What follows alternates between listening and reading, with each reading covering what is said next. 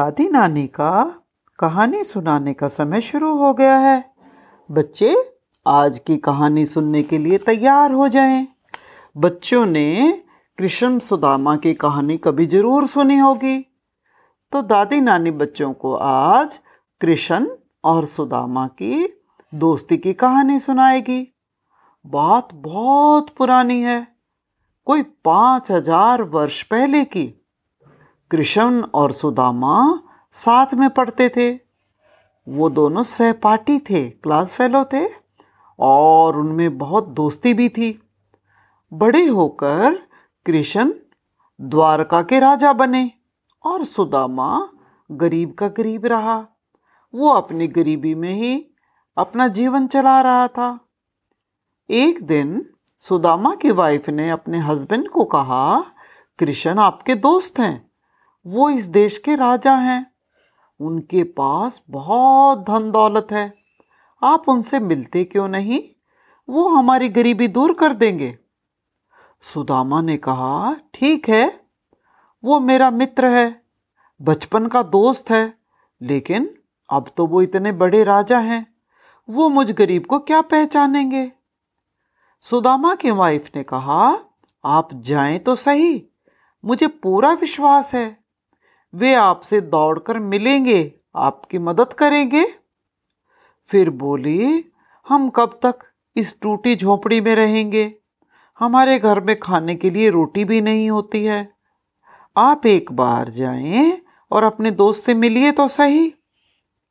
सुदामा अपनी वाइफ की बात मान गया और कृष्ण के पास द्वारका जाने के लिए तैयार होने लगा। सोचने लगा मैं दोस्त के घर पहली बार जा रहा हूँ। खाली हाथ कैसे चलूँ? कुछ लेकर चलता हूँ। घर में चावल के सिवा कुछ नहीं था। उसकी वाइफ ने थोड़े से चावल उसके साथ बाँध दिए और कहा, यही तुम ले जाओ और कृष्ण को देना। सुदामा अपने मित्र से मिलने चले।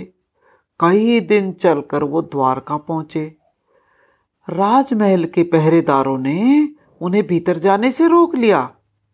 पहरेदार के मन में आया, ये नंगे पाँव वाला आदमी राजमहल में कैसे जा सकता है?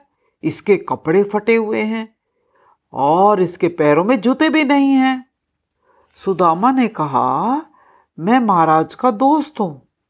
आप कृपया महाराज को मेरा एक संदेशा दे दीजिए कि आपका मित्र सुदामा आपसे मिलने आया है।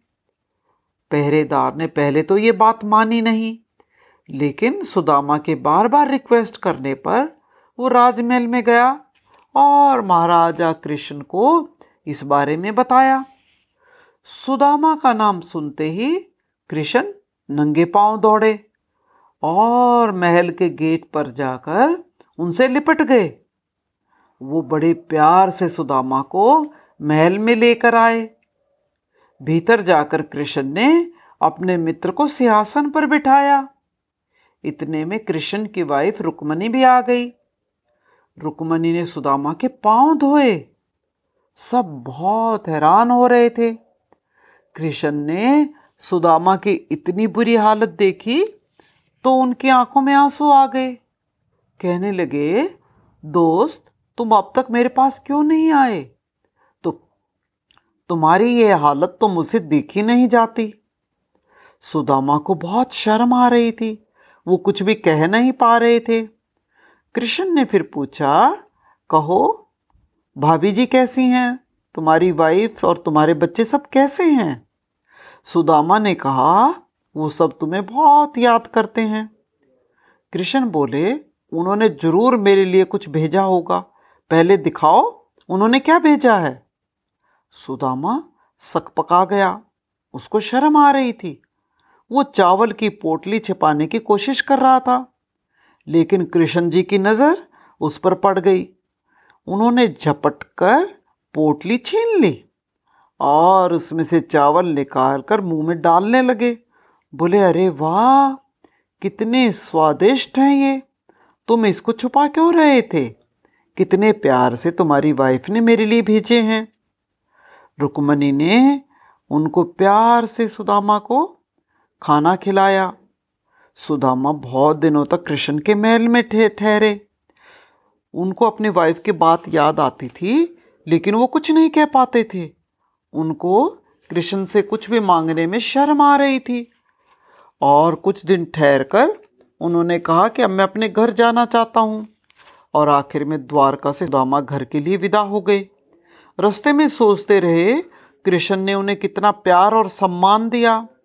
कितनी चीज़ें भी साथ में दी, लेकिन मैं इससे ज़्यादा मांग भी नहीं सकता था। मुझे तो शर्म आ रही थी। लेकिन बच्चों, जब सुदामा वापस घर आए तो देखा, उनकी झोंपड़ी तो महल में बदल गई है। उनकी गरीबी मिट गई है। अब वो समझ गए, ये सब उनके दोस्त कृष्ण की कृपा से हुआ है। तो बच्चों आज की कहानी यही ख़त्म होती है Thank you.